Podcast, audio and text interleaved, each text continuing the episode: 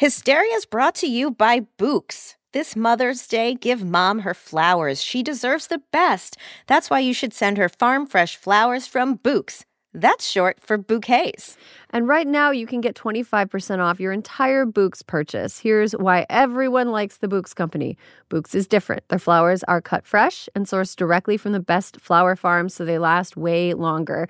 They even have flowers grown on the side of a volcano.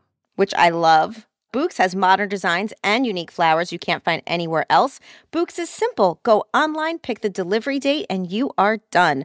Mother's Day is May twelfth. Don't miss the chance to thank your mom. Order your Bouqs now. And with twenty percent off, you can send some to mom, wife, aunt, and even grandma. Erin, I love my Bouqs. I love a flower that lasts forever, and my Bouqs arrangements really do last a full solid week. Mm-hmm. Yeah, I have uh, I have some sitting on my kitchen table right now, mm-hmm. and they've been there for several days, and usually when I buy them at, like, the grocery store, they're sort of, like, starting to crap Fade. out pretty quickly. Yep. Not with Bouqs. They stick around. They look beautiful.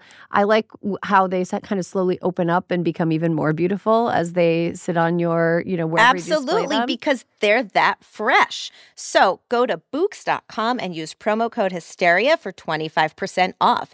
That's B O U Q S dot com, promo code Hysteria. Bouqs, promo code Hysteria.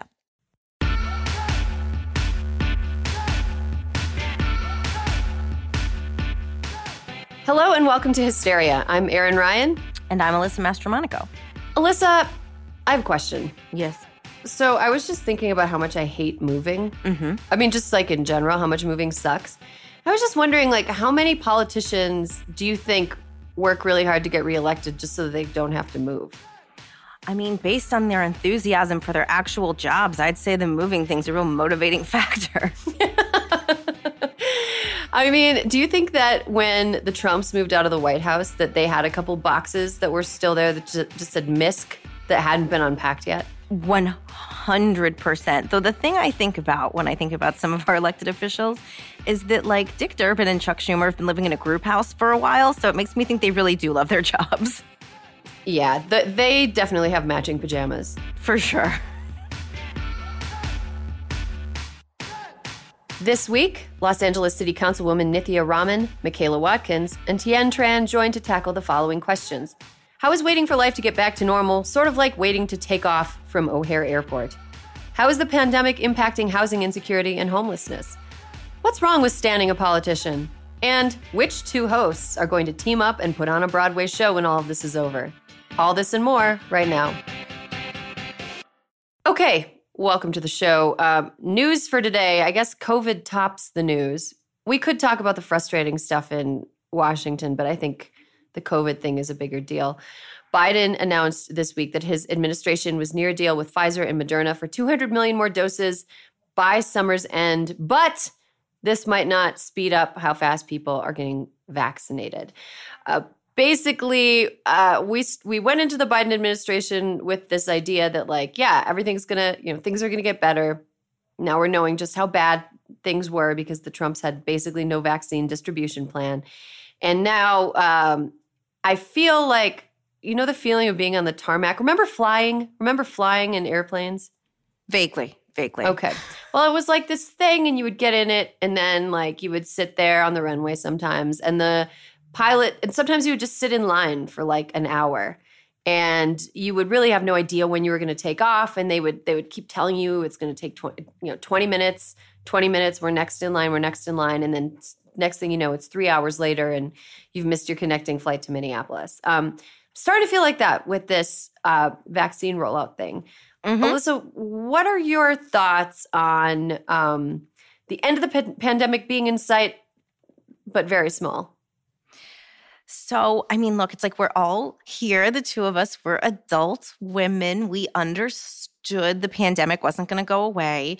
But I think maybe in my deep, dark chocolate center of my heart, I thought that when Anthony Fauci came back on television, he'd have good news. And it's like... It's like on the one hand, we're all happy to have the real news now and know what's up. But I mean, Erin, things aren't really getting better anytime soon. It's like Biden came into office, President Biden came into office, and he thought he was going to have to fix a plan. Turns out there is no plan. The new head of the C D C is like, I'm here, I'm on it. I still can't figure out how many actual vaccines there are. Um, so I think it's it's disappointing. They have done nothing wrong in this measure. This is just them reporting the truth of what had not essentially been done. Mm-hmm. And, you know, now there's like some not great strains coming out of the U K, Brazil, and South Africa, which right now they believe at least the U K uh, variant is still um, – stopped by the vaccine. T B D, whether South Africa is uh, is too uh, physiologically different to uh, to have to not to have the vaccine not work. Um, but there's just still a lot of stuff to do. He bought uh, the President Biden bought two hundred million more doses of the vaccine from Pfizer and Moderna, which in theory I think covers all Americans by the end of summer or early fall. So we still have a couple seasons to traverse before things feel like they will get better. And it's the same thing, Erin. It's like you're on the tarmac and you're like, we're fucking thirtieth in line. Then we're tenth in line. And then you get up to fifth in line and they're like, weather hold. And yeah, so we got to de- feel- de-ice the wings now. Uh, I feel we have like to we're refuel. in a weather hold. Yeah. And it feels, and it's like you're disappointed and you're mad, but you're like not mad at them because, you know, they're just telling the truth and we want the truth. But it's like everyone I know is kind of in a COVID funk. Mm-hmm. Yeah. I mean, also as of this past week, uh, three point five million people have been fully vaccinated. That is slightly more than one percent of the population. Uh, we need seventy to seventy-five times that to achieve any form of normalcy. nineteen point nine million people have gotten one dose of it, but only three point five million have gotten both doses. Um, it seems to me like um, right now, you know, of course the federal government, having a strong federal plan is really important, but at a certain point, you know, it it does become the responsibility of states and and localities to roll this out. Where I live in L A, they've turned uh, Dodger Stadium into a vaccine super site. Um, but the thing is, in most places, in order to get a, an appointment to get a vaccine, even if you have a super site, you have to have some like computer savvy. You have to go online. The website has right. to work. You have to register. And the people that most need these vaccines in many cases are people that are not extremely online. They're like fucking ninety years old. I've seen so many people talk about um, trying to make appointments for their parents or for their grandparents because yep. their parents and grandparents don't know how to work the computer. The websites are crashing um, because too many people are trying to use it, and government websites uh, tend to suck. Um, and, you know, and, and when it turns out that states thought they had a certain supply of vaccines, but actually they don't have as much as they thought. They've had to cancel people's appointments, which is really, really frustrating. Um, Al- Alyssa, you looked like you wanted to jump in. Oh, no, I was just going to say here in New York, that's been a real problem because everyone signs up for their vaccinations. And here there are sort of like outposts. So there's a big vaccination center in Rochester. There's a big vaccination center in Utica. And so people are traveling like three hours to their appointments. And basically there's this whole thing now. If your appointment's not before noon, don't bother driving because so many people have driven, old people, older people have driven three hours and then got there and the vaccines run out. And so it's like, it's just, you know, it, it's easy to see how it's like the hope quickly becomes hopelessness again. Mm-hmm. Yeah. And, and, you know, it's, it's hard to navigate even if you are very savvy, but to, to somebody, especially like, you know, if you're a frontline worker, you're a healthcare worker, you're a busy parent, like you don't have like, don't have that much time to do this shit. This is like a lot of, of a lot to ask of people. Um, but we're just, I think the government is doing the best they can with what they have. And they're trying right. to do this as, as quickly as possible. But, you know, meanwhile, in, in some places um, in California, uh, governments are relaxing stay-at-home orders. So uh, I don't know how great that is going to go, uh, just because for a couple reasons. I think The stay-at-home order at first, just from my observation, had zero enforcement where I lived. Um, you know, it's it's ridiculous to expect people to stay physically in their houses and not go outdoors and exercise. And I have no problem with people going outside and taking a walk or going on a run or going on a bike ride and just, you know, try, staying away from each other and staying masked. Um, but close to where, you know, I people were having social gatherings outside all the time where I live. And there was absolutely no enforcement of the stay-at-home order. So households were mixing. Um, meanwhile, people that were following rules are like now living in a world where variants of the virus exist, partially because the reason that variants exist is because when people swap viruses or give, you know, we give, if I caught COVID from you and it started to replicate in my cells, um, it doesn't get copied perfectly, basically. Right. And variants happen the more transmission happens. And so having parties, having super spreader events, having restaurants open, having any any place where the virus can be transmitted increases the risk of some sort of variant emerging that we can't deal with using the vaccines that we have. And I just, I'm I'm a little bit, I don't like to think about it too much because it makes me I just, I, I can get none more mad. Like I'm at my top of mad. I can't get any more uh, concerned and angry about the fact that while the vaccine is rolling out, we might be shooting ourselves in the dick here. Does that, mm-hmm. am, am I crazy? Am I crazy no. to be worried? Listen, it's like, it's like, here's the thing. If you have made it this far, let's say, you've made it this far and you haven't gotten COVID, why are you tempting fate? Why can you just not fucking stay home a little bit longer? I have to tell you, I was very close to a citizen's arrest up here when I saw the night of the Buffalo Bills game. Someone who lives not that far from me, there were like fifteen cars in their driveway. And I literally had to slow down because I got so mad. I like slowed down and pulled over. And I was like, you fucking assholes. Like, wh- it, we are so close.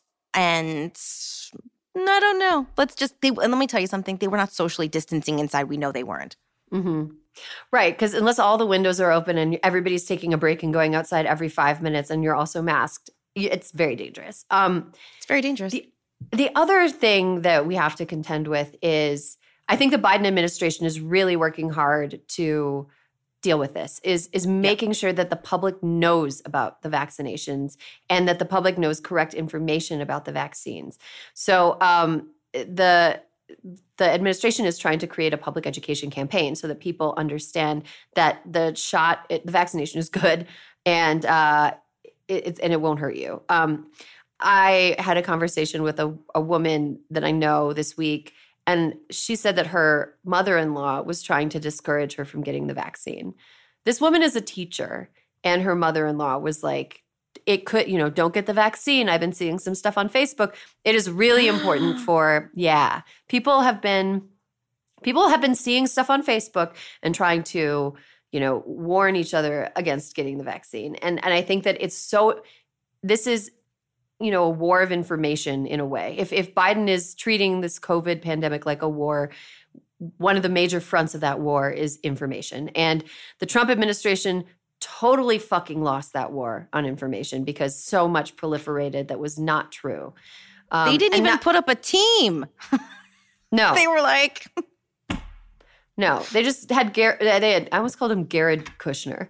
I kind of want his name to be Jared.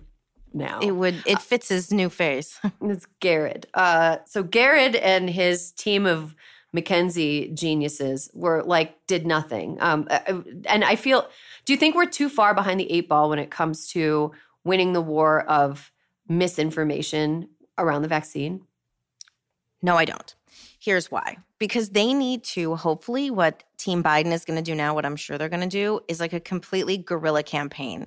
They need people going door to door. So, you know, in um, in many years ago, uh, we did something called uh, FEMACORE, which was you have so many people who don't understand, like, what the FEMA money's for. Your house has been ruined. Well, what happens if you owe taxes and you sign up for FEMA money? Are you, like, revealing yourself? Like, are you – if you are an undocumented person and you try – you go to get the vaccine, or is ICE going to be there? Like, there are all these questions that people don't – know the answers to. And so what they need are freaking radio ads, um, because everybody listens to the radio. Like, we also assume that everybody has internet access and can do things like get on and make an appointment, and they can. They need radio ads. They need things on public transportation. They need people going door to door to tell people what to do. And they need information in every language that is represented or spoken by people in this country. Because I've seen nothing that's not, around here anyway, that's not English-based. Mm-hmm. And so I think that that once you do that, like, I think that so many people don't even have bad information. They just have no information. So I think mm-hmm. they just have to start worm's eye and build up from there. Mm-hmm. Yeah, well, the Biden administration has their work cut out for them, but I'm glad that Ron Klain is in the driver's seat. He's, if anybody knows what they're doing, uh, it's, it's Ron in every way, both yes. how to run the government and quell a pandemic. Yeah, so we're cheering for Ron, and we are also daunted by the the size of the task. Um, I want to move to, uh, I guess this is sort of like a borderline roast uh, news item. I just, and I don't like to give this oxygen to people that are just like professional trolls, but when they're like dangerous trolls who uh, seem to pal around with like I R L terrorists, I think that maybe they they warrant a um, a, a mention. And because the, the mentioning of this person uh, asks a bigger question, and I think, Alyssa, you can help us answer the question. So Marjorie Taylor Greene, who mm. is um, a representative from the state of Georgia, there's a bunch of stuff that's been coming out of, about her this week. We already knew that she was uh, weird. Uh, we already knew that she was a QAnon believer. We already knew that she was um, batshit insane. Um, but this week, some stuff came out about her Uh, posting stuff to social media about executing prominent Democrats uh, as recently as twenty nineteen. This wasn't like, Marjorie, it's not okay to post that stuff to the internet, period.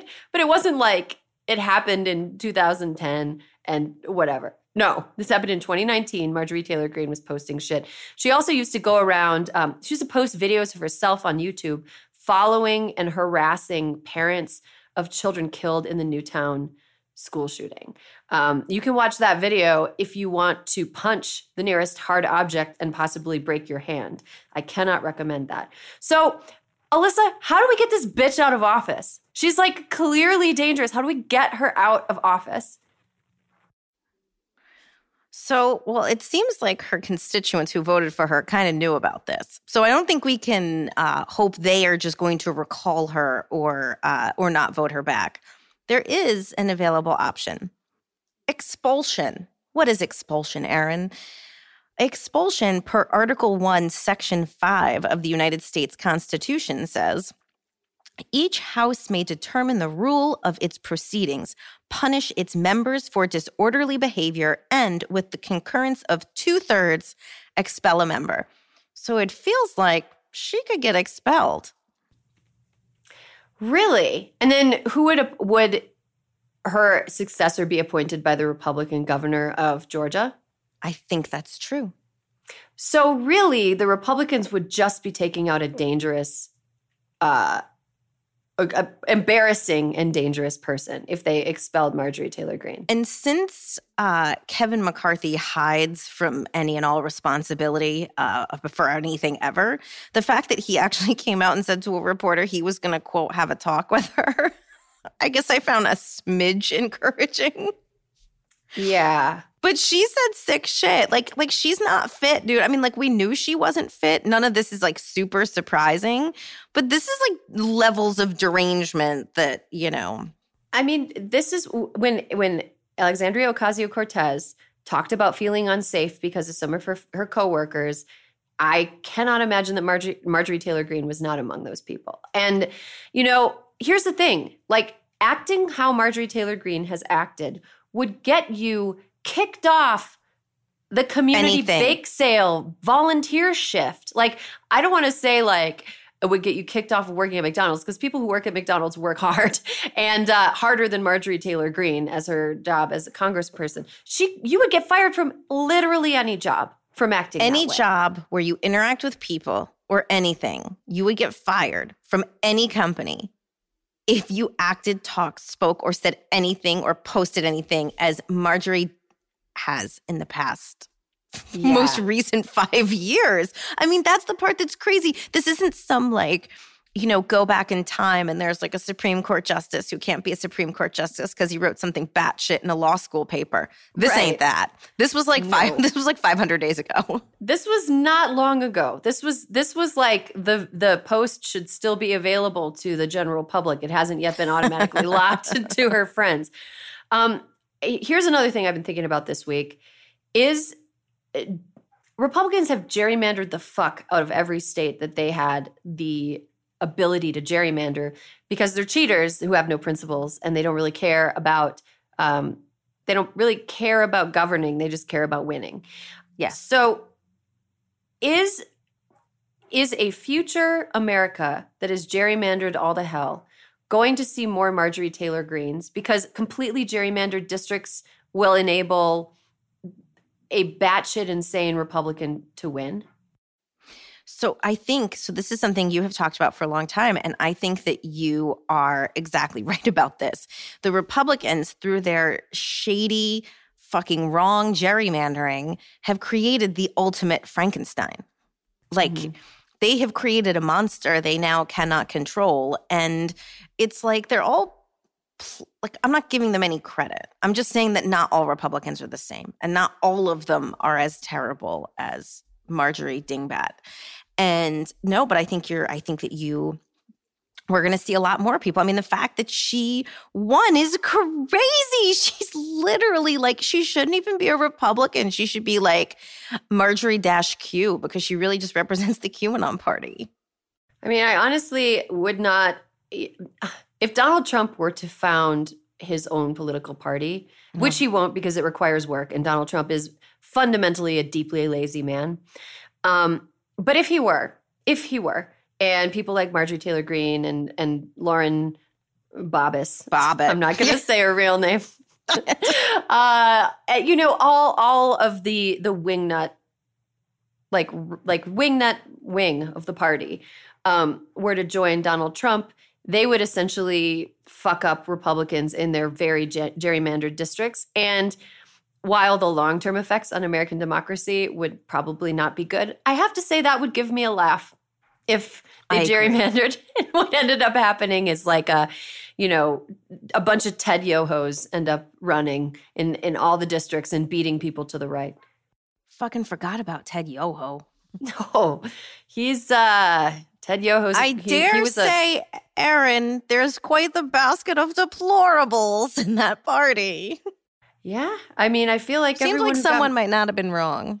I feel like someone may have been very correct about that, and I feel mm-hmm. like a lot of people who are never going to apologize to her owe her an apology over how far down her throat they jumped over the fact that she called them what they were, which is deplorable. Yeah. Okay.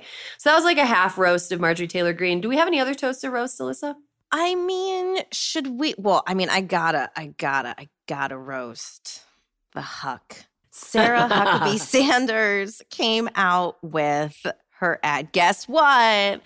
Bitch is running for governor. And guess what? She thinks being White House press secretary qualifies her for that. This was the best part. One, it was the most. First, the video, I don't know who's doing her media or what, was eight fucking minutes long. And Who I has the time? Be, Who has the time? That is like, unless there are puppies involved or it is a TikTok that involves sea shanty singing, I am never going to make it to the end. And you know what? She didn't even have, there was an ad many years ago that was on the longer side, and it was called America, and it was a Bernie ad, and it had fucking Simon and Garfunkel, Amer- it's like singing America, and there was like a fucking seascape, and like it was beautiful landscapes.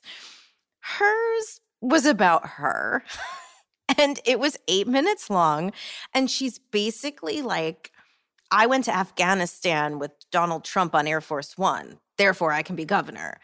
I went to, I did the press briefings every day and beat down the press with lies. I can be governor. And the truth is, she's probably going to be governor. I mean, I guess.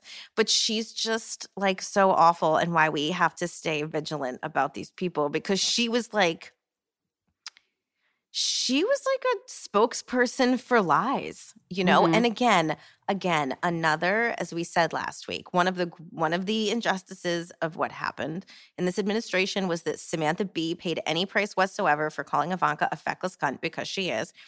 Let's also just shout out Michelle Wolf here, because everything she said about the lies being eyeshadow was all fucking true too, and she's just going to take that to Arkansas, and I mean, I guess they're her problem now, but the sub note, the sub roast of this though was the very pathetic like Word document that Donald Trump faxed out or whatever he's allowed to communicate on, where he endorsed her in all like strange caps letters that we haven't seen in a week, which was really nice. Yeah. But yeah, fuck her. Fuck her. Yeah. Fuck her. She's uh man, she's got she's got the charisma of like a a bowl of cereal that has been sitting in the sink with milk in it, and it's just like the slimy cereal, and it's been like more than a day, so there's like a crust on top of it. Like fuck, that's how I totally hear what you're saying. I can see that bowl looking at me right now because I watched her video. Yeah, right, exactly. Like eight minutes. That's rude. That's rude. It's rude. That's like that's ruder than a three and a half hour movie. Like respect the time of the people who you want to vote for you. Jesus, and Sarah, I'm the dick for watching it, but still. Yeah, I mean, you are that dick, but you were doing it for roasting purposes. Here's here's something I that I learned from the Georgia election and from uh, people like Stacey Abrams and um, other people who have kind of who helped flip Georgia. I don't think that we can underestimate activists working on the ground in places like Arkansas. Good point. Like how many people in Arkansas are waiting to be registered to vote? Is there an activist there doing the work? Probably. Maybe that person has a plan that we don't know about. Maybe that pl- person is going to do an interview with us in like a couple months and tell us their plan. And we're going to be like, oh, okay, Arkansas Stacey. And then she's going to, or he or she is going to turn out to be right. I think that like the South has so many voters that have been, had their votes suppressed. And, uh, you know, who knows how many, many are in Arkansas. I think it would be great to see Sarah Huckabee Sanders lose.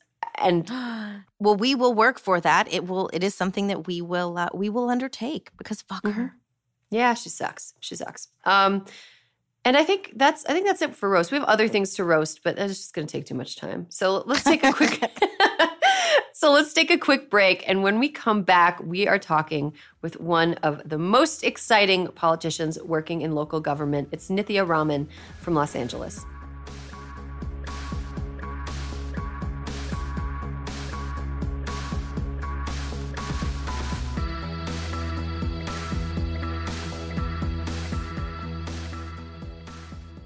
And welcome back. Uh, one thing that is really important to remember as we talk about gridlock in the federal government is that a lot of really important work gets done at the state and local level. It's actually a lot less frustrating to engage at the state and local level because you have more of a chance to get what you need heard. So that's why we're excited to welcome today's guest. It's Nithya Raman. She's an urban planner with a master's from M I T, a mom of twins. She co-founded Selah, a neighborhood homeless coalition. She was a former executive director of Time's Up. And now she's Los Angeles' newest council member representing the fourth district, the first woman ever to do so. We are thrilled to have you. Welcome, Nithya. Thank you so much for having me. Um, so these past four years, we've seen a really exciting increase in young progressive women running for all types of office from the federal level to the local level. Your campaign in L A in particular had such an electric energy in the city. Uh, I've never seen it before. Um, I go to this coffee shop in Atwater. It's my favorite place to, to get coffee in Atwater Village, which isn't even in your district. And I remember one day it was suddenly Nithya Central. It was like plastered. People were so excited about your candidacy. What compelled you to run? You know, I think it's the same thing that drew people to the campaign, frankly. I feel very much like all of the people who got involved in the campaign, which is I felt really helpless watching a federal government, which was, you know, flailing. Uh, I felt really helpless watching homelessness increase in my own neighborhood and wanting to do more to help people um, who are losing their homes and people who are living in encampments. And for me, and I think for everyone else who got involved, it was an opportunity to get involved locally, to do something that was really immediate. Selah was really the first place where I saw that realized. We got hundreds of volunteers in the neighborhood engaged on homelessness in a city where I feel like the narrative around homelessness has often been people don't want these resources here, or people don't want shelters here, people don't want low-income housing here. I saw the opposite. And so I, I think I saw something firsthand, which is true about Los Angeles, which is if you give people an opportunity to participate and if you give them an entryway into building something that's a systemic change that can be positive, that responds to our issues in a compassionate way, they get excited about getting involved. And I think that was the spirit that really drove the campaign as well. Nithya, what do you think has stood in the way of local governments effectively dealing with people who are experiencing homelessness? And how are you working locally in L A to confront and overcome these obstacles? Well, so there's a couple of different things. One, and I think a lot of people who don't know L A very well or who are relatively new to L A don't understand about homelessness in Los Angeles, is that it has changed a lot over the last few years. So even five years ago, six years ago, homelessness was really concentrated in a couple of different neighborhoods in Los Angeles. It was in Skid Row and in downtown L A, and there was a, a, a few people in Hollywood, and then there were some people who lived near the beaches.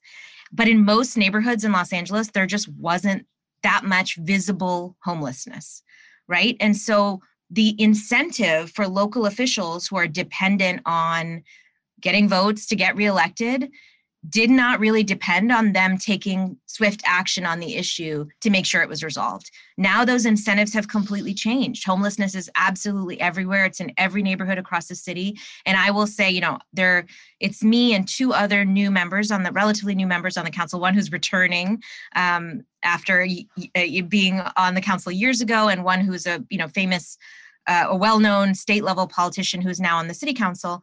For the two two new members and me, um, and for almost everybody else, homelessness is a top priority because now it has to be, you know? And, and so I think that that is an impediment that used to be there that now has completely changed.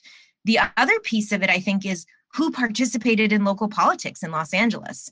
For a really long time, elections were happening on off years, very few people voted, and the people who voted, uh, you know, in my viewing of what had happened, were not the people who were most likely to experience homelessness. They weren't likely to lose their homes. They weren't at risk of facing eviction. Uh, they weren't the people whose family members were homeless, or they weren't the people who would experience homelessness themselves. Because of the change in election timings, and I think because of a push not just in Los Angeles, but across the country for people to get engaged in politics and, and really to look locally, I think those, you know, who participates in local elections has really changed. And nowhere was that more apparent than in my most recent election. In the previous general election for this council district, which covers two hundred fifty thousand residents, um, which Uh, has some of the highest re- numbers of registered voters. It's one hundred eighty thousand registered voters in the district. twenty-four thousand people voted in the last general election for this council district. And in my election, over one hundred thirty thousand people voted. Wow. So you can see the transformation in who is voting. And in a city that's majority renters, whenever you increase the number of people who are voting, you're going to see an increase in people who are younger, who are not homeowners, who are probably more representative of the diversity of Los Angeles, who are voting. And that means that your incentives are going to change in terms of what you do at the city council. So as much as I'd like to say, oh, I'm bringing fresh perspectives into the council and, you know, th- this is a change that I, I'm bringing in, really what it what it means is that these voters are making their voices heard. These voters are making their priorities heard. And I think that is the thing that's going to really change what we do in the council going forward. It's it's the people. Mm-hmm. Um, the organization you co-founded, Selah, emphasizes treating and speaking about unhoused people as members of the community who are worthy of respect and dignity. I'd love it if you could speak to the importance of language when it comes to people who are unhoused and people who are facing housing insecurity. Why do our words matter here? That's a really great question. So unhoused Angelenos, that is a, that's a relatively new term that's now become much more popular um, in use. What I have used in the past, which I think um, feels most appropriate for me, is people experiencing homelessness. Um, mm-hmm. And for me, that's really important because, first of all, it puts their personhood, their humanity first. They're people, um, not the homeless. They are people. Um, and that it shows, just in the very construction of that term, that they are experiencing homelessness, that it is not a permanent factor of their life, that it is a that it is an experience that they're having temporarily, and it is one aspect of their personhood that we are talking about this moment. It is also something that we can take action on. They don't have to be experiencing homelessness all the time. If we make sure that the conditions that led them to homelessness are resolved, then we can make a change in, in their lives. Can you explain how widespread housing insecurity is and how the pandemic is impacting the number of people who are housing insecure? And is there a difference between housing insecure and experiencing homelessness? Yes, absolutely. So, you know, I think the data on these uh, questions of housing insecurity, of being rent burdened, of, of overcrowding, all of these come from often different data sets. But I think if you look at the number of people who are experiencing homelessness, which is uh, about, let's say about sixty thousand in the county of Los Angeles right now, uh, the numbers of people who are overcrowded in their homes, so multiple families in uh, a single household, in a single home, those numbers are actually far higher than the number of people who are experiencing homelessness. People who are uh, moving from home to home a lot. So these are people who are living in places that weren't really designed for people to be living there. So that means they would be living above a garage. They would be living in a friend's living room. They're moving from home to home. And a place where you can capture some of that uncertainty is actually in the school district numbers. And if you look, for example, at the school district stats of students who are facing housing insecurity, and you see how many people are living in a living room or who are moving households a lot, those numbers are far higher. And so I think what this indicates is really not just that we have an, a, a major issue with regards to homelessness in Los Angeles, but that we have to address that pipeline of people who are falling into homelessness on a regular basis. And actually what we've seen in the city of Los Angeles and in the county is that with the explosion of funding Uh, that is directed towards homelessness. That came primarily from Measure H, which we passed a couple of years ago, and has really brought hundreds of millions of dollars, which wasn't there before, to address homelessness. The city and county have actually gotten pretty good at housing people, right? But the numbers of people who are becoming homeless because they are on the verge is so high. Uh, the percentage of people who are experiencing homelessness now who are homeless for the first time is also very high. So if you look at all of these other stats, of the, you know, we are just not able to keep up with the numbers of people who are actually falling into homelessness. And I think what we need to be thinking about as a city, what we need to be thinking about as a county is how do we stop that pipeline? How do we make sure that the people who are facing housing insecurity Uh, are aware of the resources that they have available to them, are able to stay in their current housing, or if they need to move into something that's safer, that is um, more comfortable for them, that we are able to give them the pathway to doing that. And I think that's a question really of outreach. And that's something that I think the city is very well equipped to do, even though we don't have the kinds of dollars that the county has to take on some of these issues.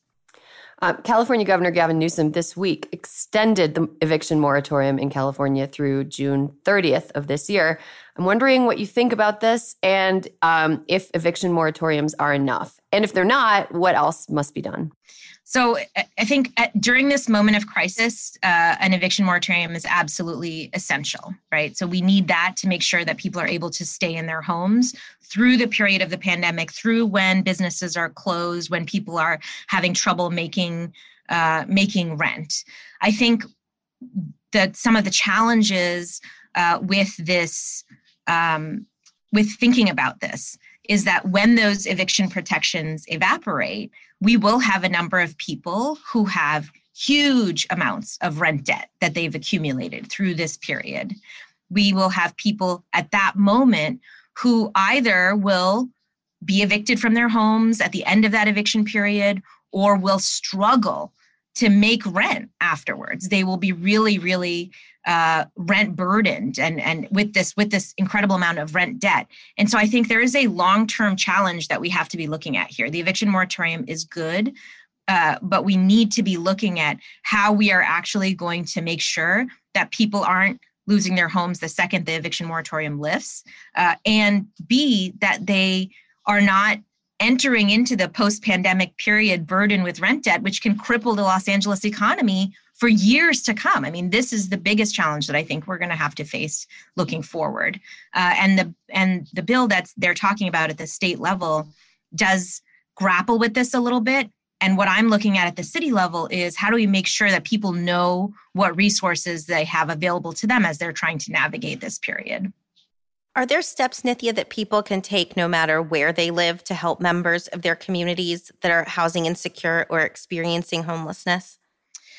Yeah, I mean, I think I would push for people to look at programs that are not just providing a meal, uh, even though those are incredibly important. Um, and I think particularly at this time when people are facing so much economic shock and, and are having trouble making ends meet, I think those are incredibly important. But over the long term, I would encourage people to look at programs that are thinking about connecting people who are vulnerable in whatever way to programs that don't just serve food, but use food service as a way to connect people to case managers, to mental health workers, to addiction services, to counseling of all kinds.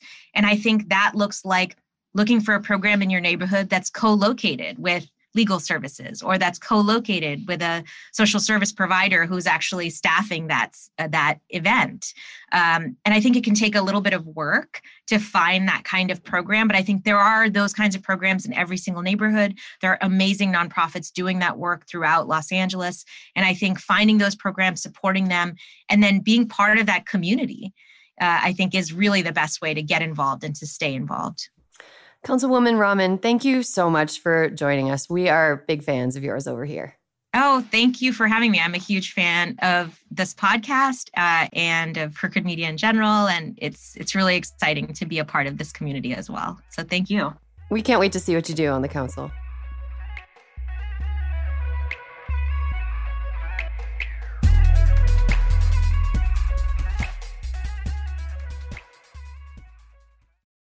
This episode is brought to you by I Q Bar. Power up your life with superior brain and body nutrition products from I Q Bar. Their plant protein bars are the perfect low-carb breakfast. Their I Q Mix zero-sugar hydration drinks replenish electrolytes, and their I Q Joe mushroom coffees will keep you focused all day long.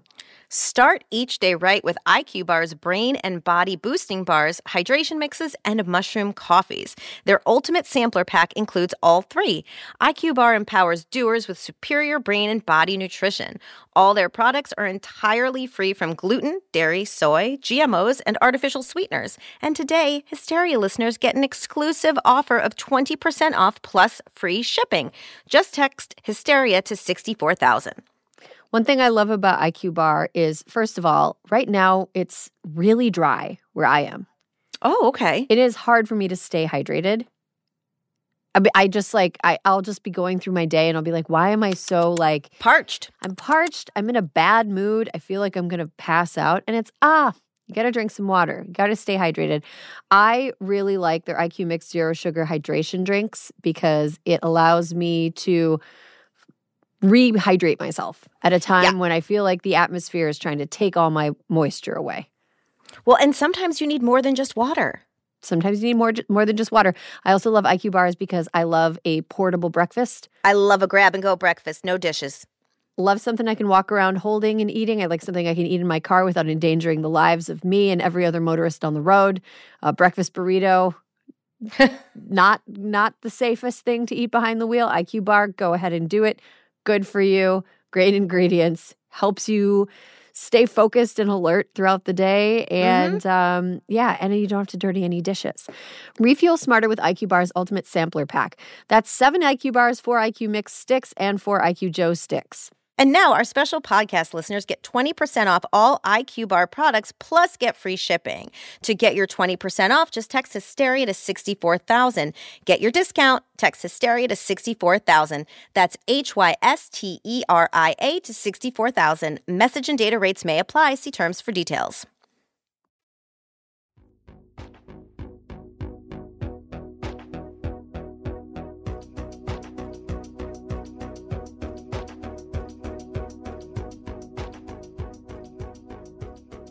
And welcome back. We've reached the part of the show where we all get together and kind of goof around, right? This is a goof around time.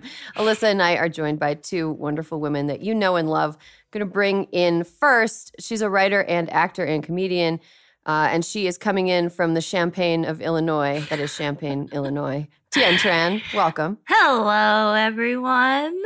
So good to be here. Tien is becoming Midwestern from the head down. Yeah. No, we were we were talking about that earlier, that I have like a, a, a tan Carhartt jacket. And when I see when I see those Midwest men out there with their Carhartt jackets and Carhartt looks, I'm like, we are brothers. We are family. We are the same. That's awesome. You just need to get like a a gun that is camouflaged and like yeah. a, a canoe. Preferably a pink camouflage gun because I oh, yeah. have to. You could do a pink camouflage um, bow and arrow, which I is kind of like those. Those come all the way back around to kind of being cool. Like a regular bow and arrow is is like kind of cool. A camouflage bow and arrow, kind of not cool. Pink camouflage bow and arrow, back around to cool again. Who knows? Maybe next time I'll have one. That would be great. Just be careful with it. I think those can hurt people. Um, up next, she's an actor, writer, performer, and all-around gal about town. It's Michaela Watkins. Hello. How are you? Michaela. Um, I, I'm sorry. I have unstable. I Where have, are you? I'm I'm in L A, but I'm but this house's internet might as well be in the backwater of Louisiana. uh, it's it's very unstable. Yeah, we're gonna get messages from people in the backwater of Louisiana, and they're gonna be like, "My internet is great. My internet is stellar. I caught every word of your of your presumptuous diatribe. I love Carhartts." I wish I had some more. I feel like whenever I wear Carhartts, I'm like, I got this for free from someone. We're brothers. Somebody left this at my house. And now I'm wearing it. We're brothers. We're brothers. Yeah. Alyssa, are you in, you're in Carhartt country, aren't you? I was going to say, you guys, I tried to get the Carhartt plum-colored uh, overalls. They're quilted.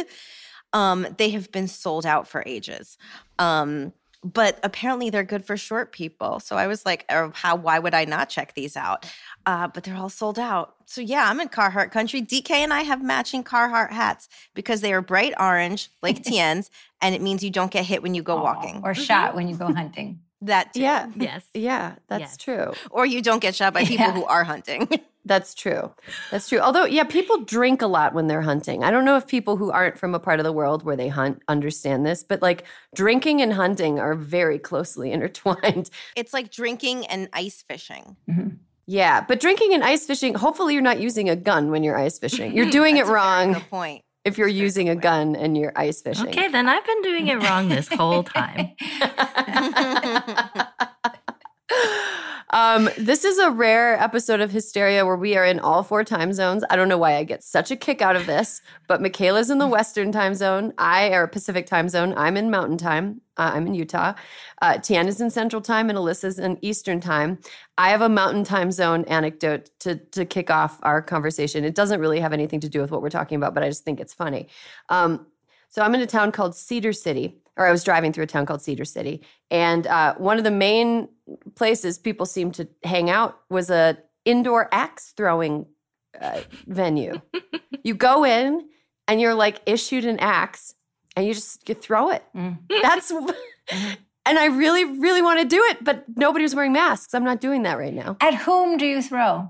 Oh, no, it's not a whom. It's a what? It's a wall. You threw it at, you throw it at a wall. Does the wall have like any, a target? I think so. Yeah. It looked like a painted like okay. circle target. Um, and yeah, I mean, at whom? That's like a very sadistic version of the dunk tank, if you could. I didn't know if it was like, go, you know, go work out some stuff. How no. much how much room do you have around your place? Just like go get an axe and throw it at a, a hard thing, yeah. a hard object. Yeah. I feel like it's not as e- – like the axe only has the one pointy thing that can get stuck in something. It could be dangerous if it like – went the wrong. Anyway, I'm not doing axe throwing, guys. Don't worry. I'm not. I'm not catching COVID in an indoor axe throwing place with all of Tien's Carhartt wearing brothers. My brothers um, are there and they love it. They're I, I good just, at it. I just know that's a recipe for me throwing my neck out. Uh, there's no version of axe throwing where I'm not like in traction. Where I'm just like ah, I just really threw my neck out. um. Okay, let's let's get into the topic for today. And uh, first, I'm going to explain the reason, you know, why we're talking about this, and that is stan culture.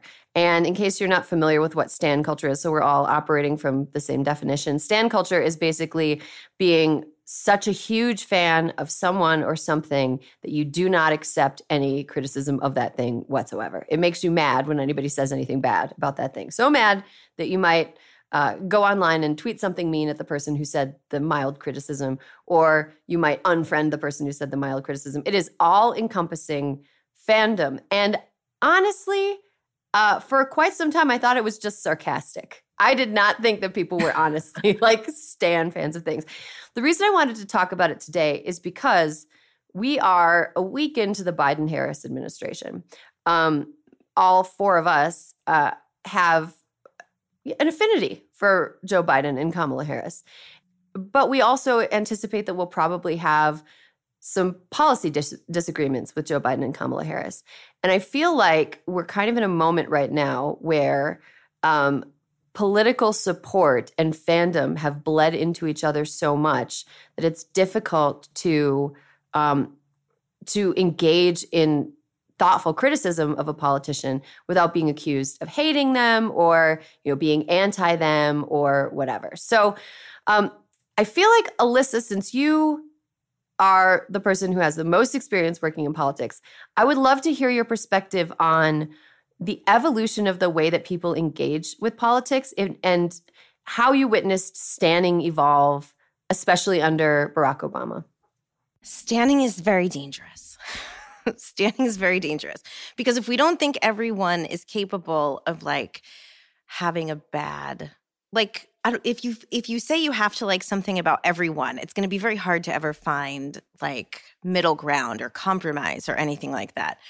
And so for us, I'm going to tell you, there were a lot of Obama stans in two thousand seven and two thousand eight, a lot of Hillary stans, right? And so one, once Obama became the nominee, it was hard to get the people who thought that Hillary was the only one who could ever do anything. I love you, Hillary. But, you know, everybody on board to do things. And then once we became uh, president, once we took office, the big problem with the stans is that there were so many people who were like, Barack Obama, you be all end all, you can do no wrong. And then he mm-hmm. got into office, and before we found the bathrooms, people were protesting outside. And the people protesting outside were not Republicans. And so I think that, one, um, just holding someone up as a perfect specimen is never going to end well, right? Saying that there is someone who can do no wrong, you will defend everything they do until the end of time. Um, it's also, it like hurts your credibility. So if you have the people out there who are like, you know, and there is sort of an expectation, like if you go back, it's like, well, if you really love Barack Obama, Alyssa, and you work for him, like you would never criticize him. And it's like, no, it doesn't mean that I don't, I agree with every single thought the man has ever had, um, more than most people for sure. But I think that it just sets up all these sort of false expectations for who a person is and what it actually means to be supportive. Mm-hmm. Um, Michaela, have you ever found yourself coming up against political stans or finding yourself reacting as a political stan to criticism that was valid? I mean, I just started laughing because like before the ink was even dry on the on the inaug- inauguration papers, there's inauguration papers, right? um, that uh, like when you buy a house. I just closed on the presidency. Uh, that uh, I, uh, I I was already being brutally attacked on Twitter by um, by Bernie Bros, you know, and um, just oh. for making like a, a jokey video response to a friend uh, where we were saying, you know, it all started because she said, I broke the thermos you gave me, but Biden's president. And that, you know, and so I just kind of started riffing on that. And uh, I'd be like, I dented my car. And I was like, but Biden's president. And then I cranked my music and just sent her a video of me just rocking out. And I was besieged by Bernie, Bernie Bros, I guess, for lack of a, because it was like mostly like ninety-eight percent white men who uh, wanted to tell me why I wasn't allowed to be happy, because that's what women like. Women love that. Hey, why don't you find the one day that there's not a rapist living in the White House and tell me I'm not allowed to rejoice? Uh, so, and, and I just, um, I was sort of shocked, but I was, re- I was, re- I remember that this is how it is. I mean, this is how it, it's been, like you said, Alyssa, with Obama. I probably fell into that category of a stan, you know? I mean, I can only think of one thing that of his entire presidency that I didn't totally align with. The rest of it, I was... The, what was the, it? The, the drones. I, I, I absolutely hated when mm-hmm. I found out what drones did and who they were hurting and how they operated. And I was like, if you changed the pronoun, the proper pronoun on that and said it was any other president, I would be really upset. Mm-hmm. Um, and uh, because I felt like there were so many cards stacked against him that I had to, you know, fiercely defend him. And I think that's what happens with Trump. And I think that's what happens with Bernie. And I think that's, I don't like any, the truth is, like, I'm surprised that I could put myself in that category about Obama, because there's not even anything else in the entire world that I feel that strongly about. Um, I, I I don't have any tattoos because I will I I don't have conviction. The only thing I get a cat tattoo of is is most likely my husband, and for a hundred percent my dog. And beyond that, like, nothing. I remember going to my niece's bedroom and I tried to leave her a note, and there was no room on the wall because, you know, it was all Fall Out Boy posters. And then a year later, I made a joke about Fall Out Boy, and she, like, didn't talk to me for a week. She was like, I hate Fall Out Boy, and I don't like Fall Out Boy. I'll never like, you know. So I just don't understand liking anything as a grown-ass person that much, that you uh, come out of the woodwork. Like, you're an adult. You're not twelve, you know. You shouldn't like anything that much. Mm-hmm. But, uh, but, but politically, and I think with the algorithms of Twitter, the other group that came after me was the Ugandan uh, liberation movement, okay? Huh. Came after me for saying I I uh, really love that oh, that Biden is president today. Why? Well, because there's algorithms built into Twitter that show, like, somebody from oh. the thousand followers of the Ugandan liberation movement was like, hey, how can you be happy? I was besieged by this, by like fifteen people from the Ugandan liberation movement, not because they give a shit what the actress from The Unicorn thinks about Biden, but because Twitter is e- explaining to them, this is who you need to be mad at, this is how you need to be outraged, which further makes them not consider who is posting and why they might be posting, and how I was sort of making fun of myself anyway. But that this is the thing I want to be mm-hmm. mad at, which makes people sound like stans when they're probably not even, you know? So mm-hmm. we're, you know, everybody saw the uh, the social uh, dilemma, right?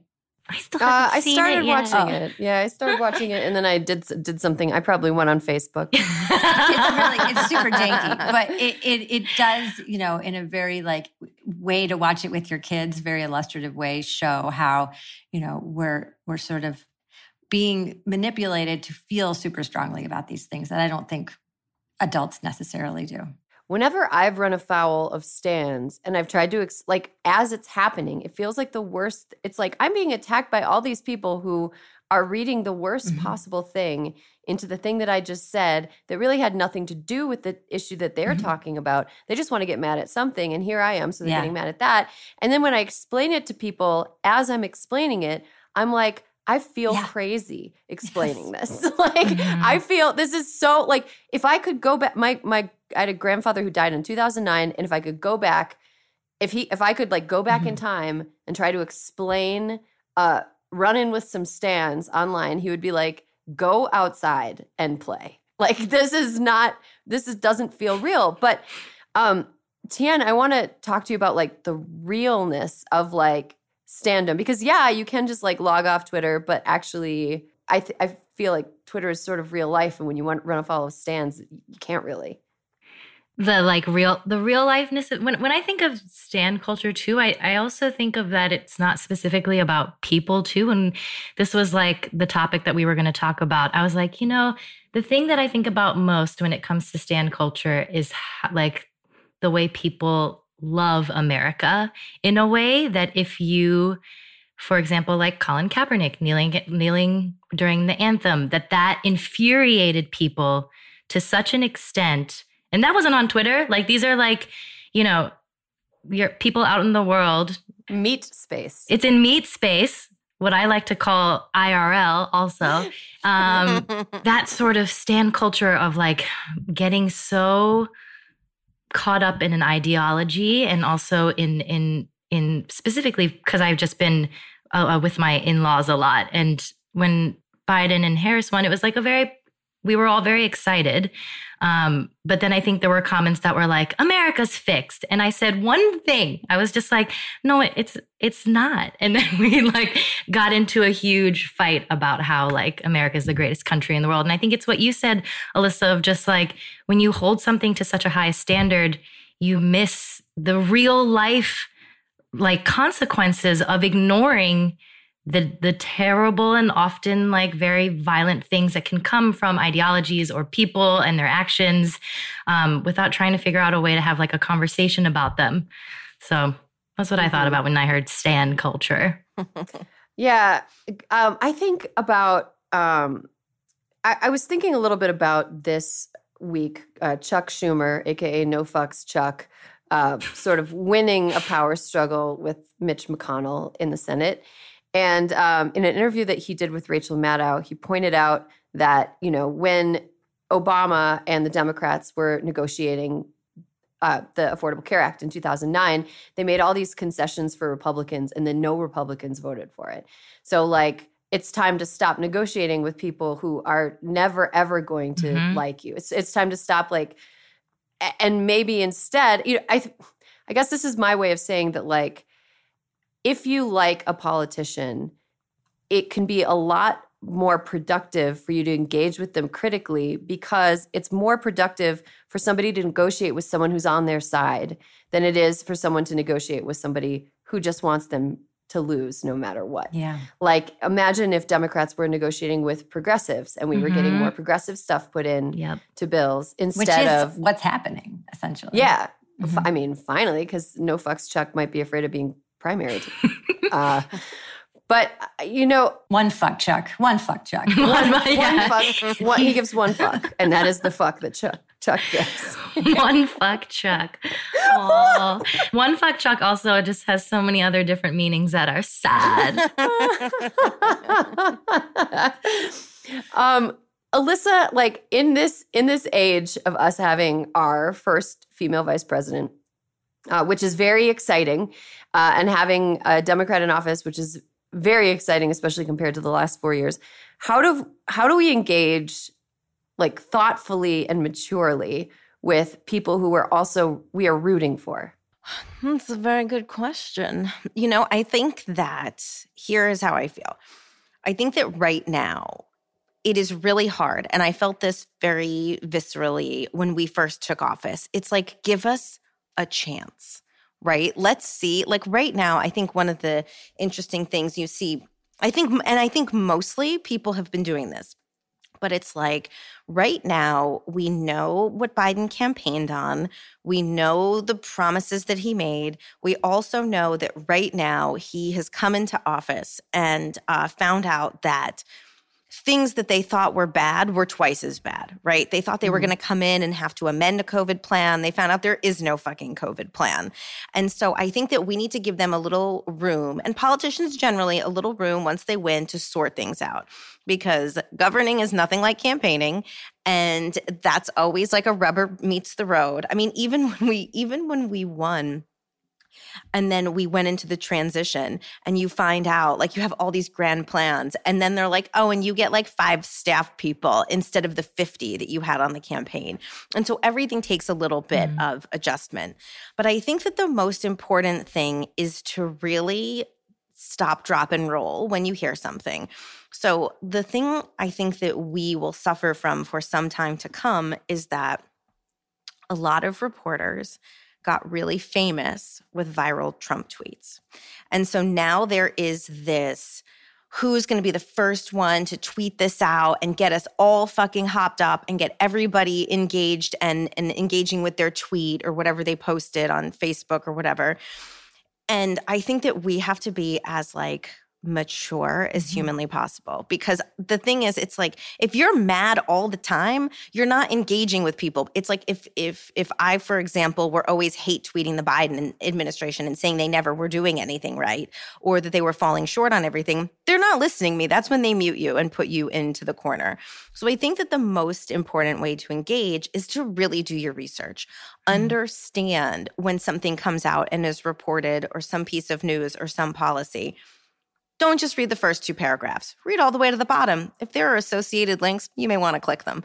And just understand why certain decisions are being made. And then if you if you have all of your facts and you don't you don't uh, you don't agree, you think they've fallen short, then I think in a very like not acerbic, over-the-top, super hyperbolic, I hope you fucking die, you've fallen short, you're such a loser, you've let us all down. I mean, say exactly what it is that you wish and be thoughtful in how you say it. I think that that's the problem, is that for the last four years especially, everyone's just kind of gotten by on being pissed off and rage tweeting. And I don't, I do think too that I'm sure you guys saw the, I think like a very good example was the Marshall Plan for Moms. Mm-hmm. Have you guys read about this? Mm-hmm. A bunch of bunch of um, very famous women and mothers put forward a plan in the, it was a New York Times op-ed, and it said that basically at this point, as of now, two million moms have been driven out of the workforce mm-hmm. because of COVID. And how are we going to get them back? And that moms who are home, homeschooling, doing all this should be paid. The Marshall Plan for Mom calls for two thousand four hundred dollars checks for the next year or however long to moms who are home because of, of COVID. And that was productive. It gave examples. It said, wait and be helpful. And like now, as I understand it, the Biden people have seen that. They're taking it on board. Do do I think that two thousand four hundred dollars will ever happen?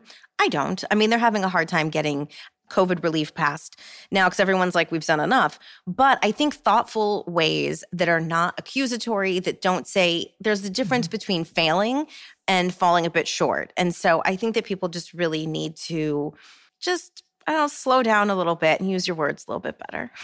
mm-hmm. I know, but it's so much more fun to yell. I mean, I know, but here's the thing. If you are just pissed and you want to yell, you can do that. But if you're like really care about an issue and want to see like progress, you, you might want to just calibrate the rage tweeting. I don't think mm-hmm. you have to get rid of it altogether. I know. I agree with you, Alyssa, but I also see that there is like – I think on a certain level, too, there is a privilege to being able to channel that emotion in a very, like, thoughtful, concise way. Because sometimes, I mean, like, people are fucking pissed and for very good reasons, too. And I think asking everyone to be able to, like, channel that in a way that is productive is also hard. And I think I'm very valid for people to be like, you know what, fuck this. This is upsetting. This is very, we're not, like, we haven't gotten stimulus checks. Uh, they're going to put Harriet Tubman maybe on the twenty dollar bill, but like, that doesn't help anyone right now. So like, I think there's very valid reasons to be right. still maybe rage tweeting a little bit. No, no, I totally agree with you on that. I just think that there are complicated issues that mm. people don't take the time. And I'm talking five minutes, not hours here, to read all the way down and understand what it is that they're rage tweeting about, right? Totally. And it's not so much, I mean, I totally, when I saw the Harriet Tubman thing, I, I was like, are we talking about that right now? Like, is this, is this what we're talking about right now? It's like, I might have put a pin in that one for a couple weeks. But no, I think it's it's more like what... It's more like everything's happening now, but people being super angry that he hasn't done things mm-hmm. that we need to get past COVID first to be able to address some of those things. That's kind of, that's more what I was talking about. Totally. Mm-hmm. Like you got to put on your pants yeah. before you put your shoes on. Yes. Sort of. Allegedly. Ma- Michaela, what was on your mind? Well, I just think if we have, you know, if we went through these four years and we haven't learned anything, then what the hell were they even about? Like what, the the thing, you know, like even one fuck Chuck has learned something, you know, he's learned like where his time is useful and where he can negotiate and where he can't. And now that the shoe's on the other foot and he gets to be, you know, the one who gets to have final word on a lot of things, how you move forward, how you interact, how you, like one thing that's great is we don't have a psychopath in office who really doesn't care genuinely about anything but himself. It, th- that person is gone. So now what the first thing that people need to understand is you don't have a psychopath who only cares about himself in office. You may not agree with everything, but you're not, he's not a psychopath. So there is le- at least human tissue there. So there's human organism, you know, who's like operating consciously, you know, debatable whether you think it's like six percent or two percent, you know, and, but at least there's like a conscience there, you know.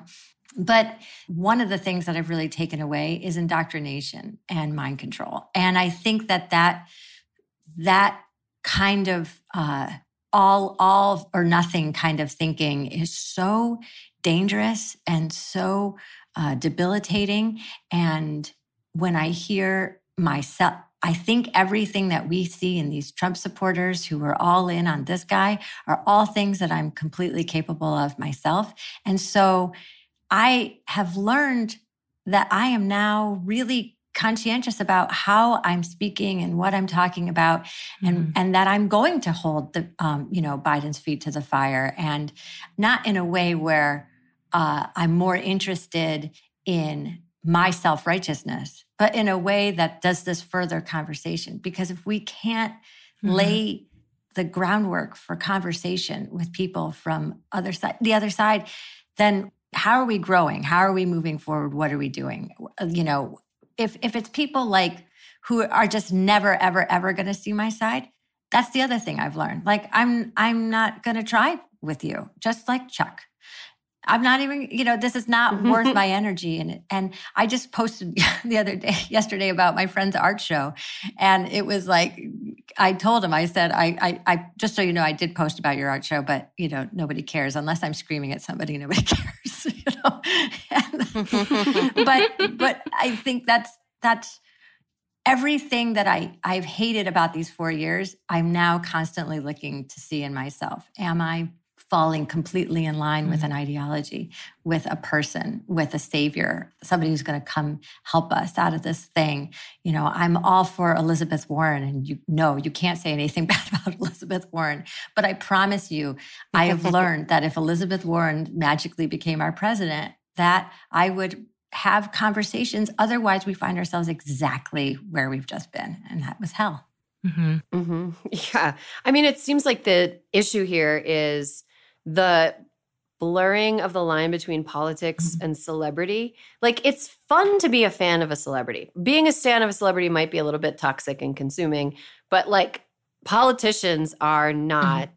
celebrities, even though we know mm-hmm. who they are. And a lot of, and there are, you know, our last president was a celebrity who became a politician.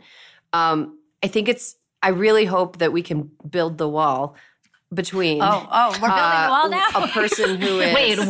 what? what? We're building the wall. There was an E O saying there'd be no wall, but I really want to build the wall between um, what it means to be a fan of a person who is making art and what it means to be a fan of a person who is making policy. Mm-hmm. And I think art can be very political. Obviously, there are going to be people who like. who who are the exceptions that prove the rule and fall on either side of that. But like, you know, I think it's kind of fun to to be like, mm. Chrissy Teigen's perfect. How dare you get mad about her? You know, it's like, it's fun, you know? If Chrissy Teigen were running for office and she was like, I just don't think the public option is a great idea, I would be like, Chrissy Teigen, what's wrong with you? You know, I'm a big fan of you otherwise, but like, this is not, this is not it.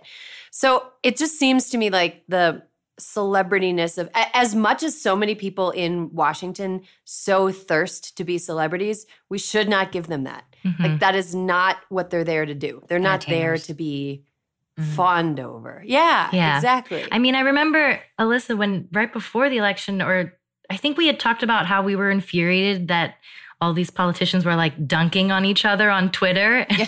Yeah. And it's like, I, you know, I do love that. Fine. Yes. It's fun to see. But at, at the end of the day, I don't, I don't want to see you dunking on each other. Like, it makes me so uncomfortable. It makes me uncomfortable too. Totally. And Ted, Ted Liu is like a perfect example of that, where he's got some ace comebacks. He's like, he's in the, he went to the Erin Gloria Ryan, uh, school of, of yeah, dunking, and, and and and props to him. But also, I'm like, I, I'm kind of like, okay, switch the gear, because I don't think this is fruitful. Yeah. Right. I, I mean, that's how we get Ted Cruz. That's how we get Ted Cruz. Yeah.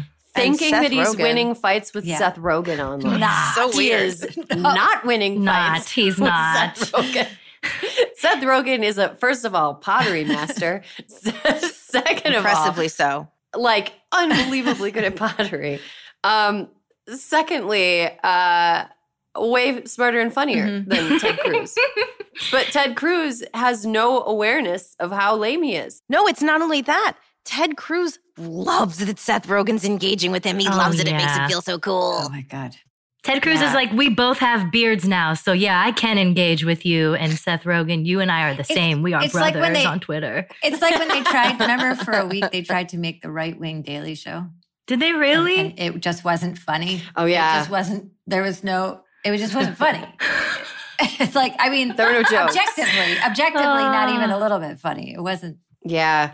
You know, it's it's funny to bring it around to, to where we started. Um, we're, I was talking about, Michaela, you mentioned throwing an axe at somebody. And I, you know, said, let's let's not be violent. But I would do a dunk tank where I could pay, you know, money and go dunk someone that was very unlikable.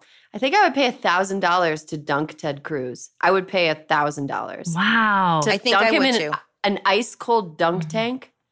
We could solve... We could solve the national debt if we just charged between one hundred dollars and one thousand dollars for whoever wants to can dunk Ted Cruz. Just, I want a, a tank of jellyfish. I want that fucker to get stung like crazy. I think instead of a dunk tank, a punk tank. So like I could punk Ted Cruz. And I and what it is is I Ted Cruz thinks he's going to like um, do like a commercial or something like that.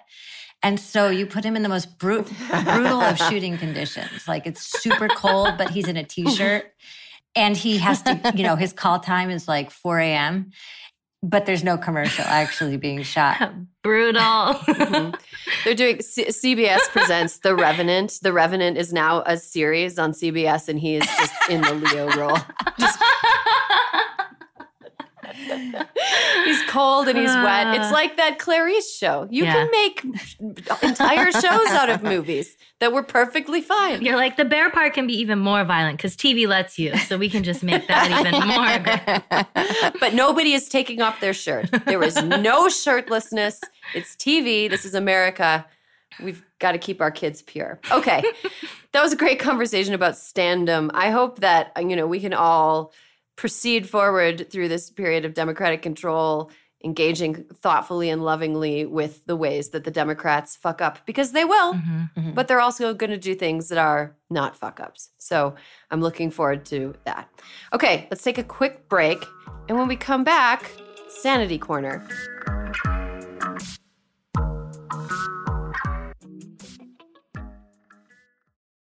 With chocolate treats mixed into dark chocolate ice cream, the Tillamook Chocolate Collection is a chocolate game changer, because the thing that pairs best with chocolate is more chocolate.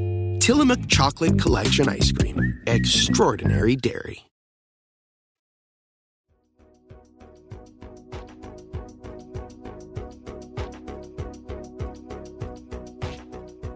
Welcome back. We have almost reached the end of the show, but we still have enough time to tell you things that are making us happy. It's Sanity Corner. We were actually going to do I Feel Petty this week, but nobody was angry. All of our anger is gone. Michaela was angry, but not angry enough. Tien has reached a state of pure I'm numbness. I'm just numb. She's, it's because it's cold. You should get, like, go jump up and down a few times so your circulation starts going. I mean, I got my hat on. Oh, that's true. That's true. Um, Alyssa's got a sanity corner, though. So let's let's start with Alyssa's sanity corner. Guys, I am taking socially distant dance classes. Oh, my God. So I have a friend who has a barn that's very big, and four of us get in the barn, you know, with our masks on and everything. And uh, we're learning Broadway dance routines, and we have every intention of learning something beginning to end and doing a mini recital yes. when we are done. Oh, and it has given God. us, we have all been like super COVID funk.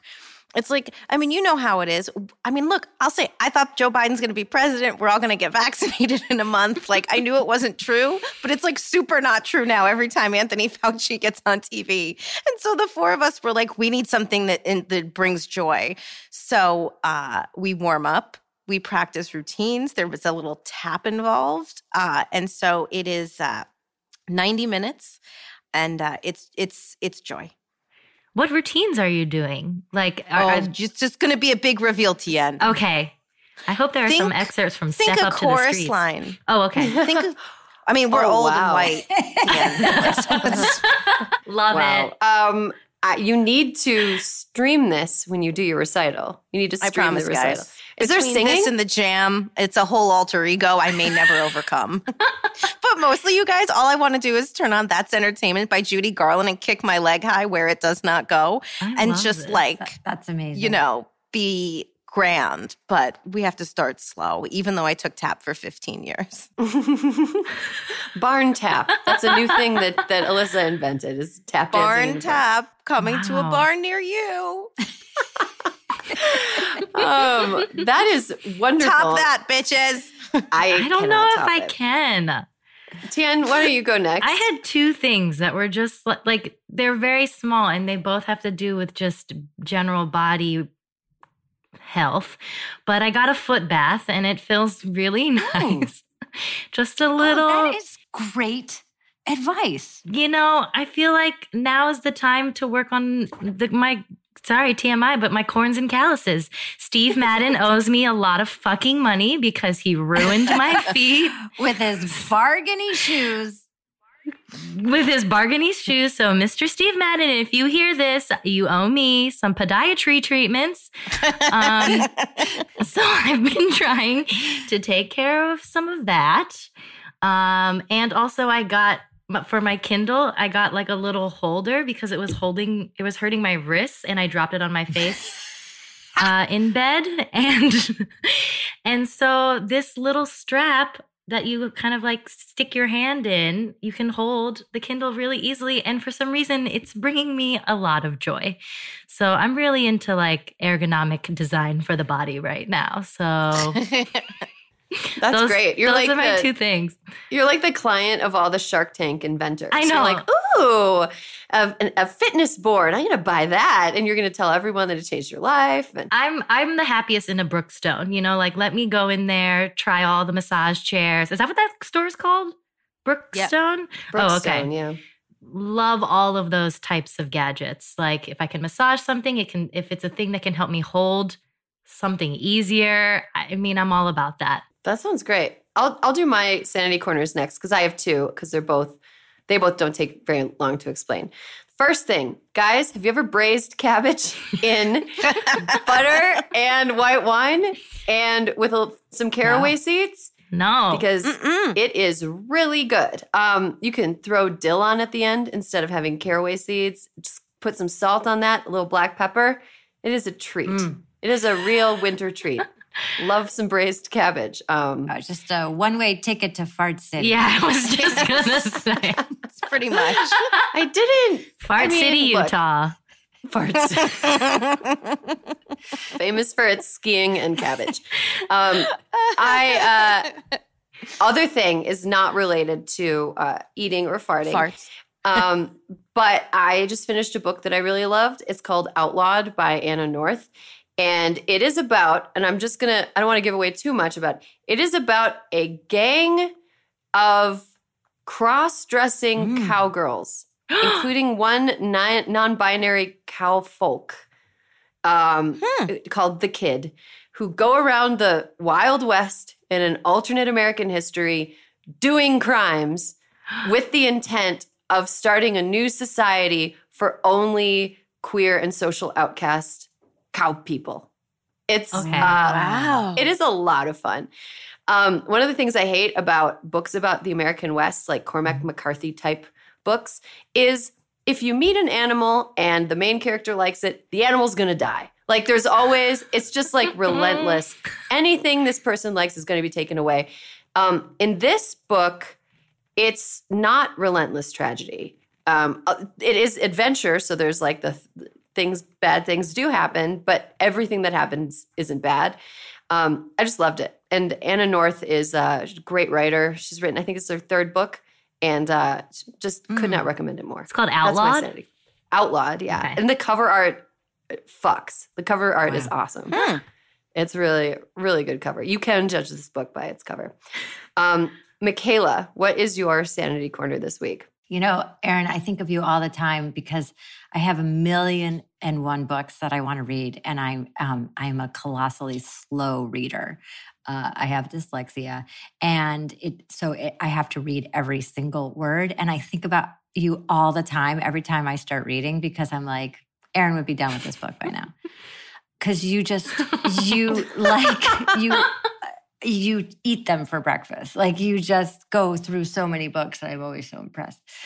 Um, okay, so my uh, my Sanity Corner is in such tandem with Alyssa's, because my Sanity Corner is that I uh, started taking singing lessons on Zoom, and then those parlayed into guitar lessons on Zoom with another teacher oh my- who's in Austin, Texas, and she has this. Um, Uh, she teaches classes called Girl Guitar, and uh, and you can take from her, and you can do it one-on-one or in, in a group. I was doing it with a group. Everybody's muted. Nobody can hear each other.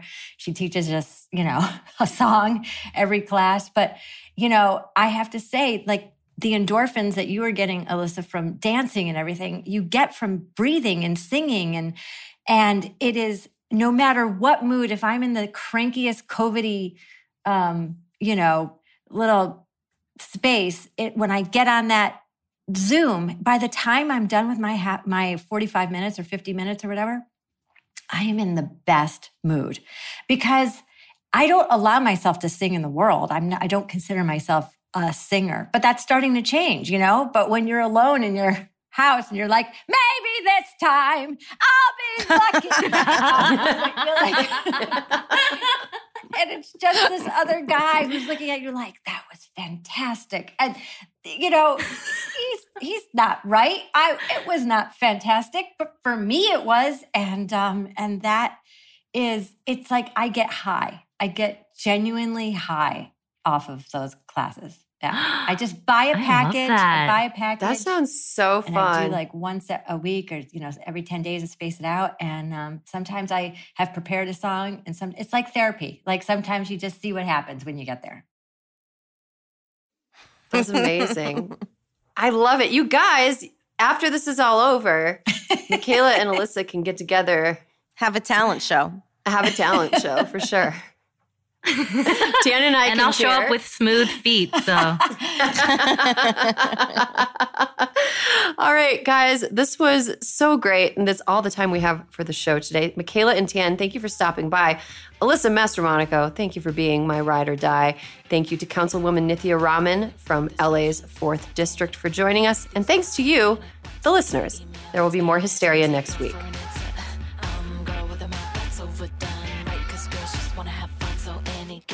Hysteria is a Crooked Media production. Caroline Rustin is our producer. Our executive producer is me, Erin Ryan.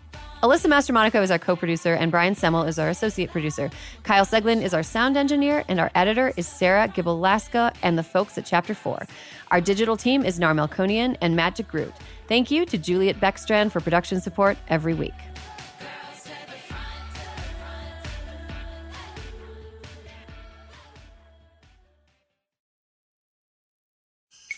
The legend of Cayman Jack is just around the corner. Mixed with blue agave nectar, real lime juice, and cane sugar for the perfect balance of sweet, salty, and sour every time. Discover legendary taste with Cayman Jack, America's number one margarita. Premium flavored malt beverage. Please drink responsibly. All registered trademarks used under license by American Vintage Beverage Company, Chicago, Illinois.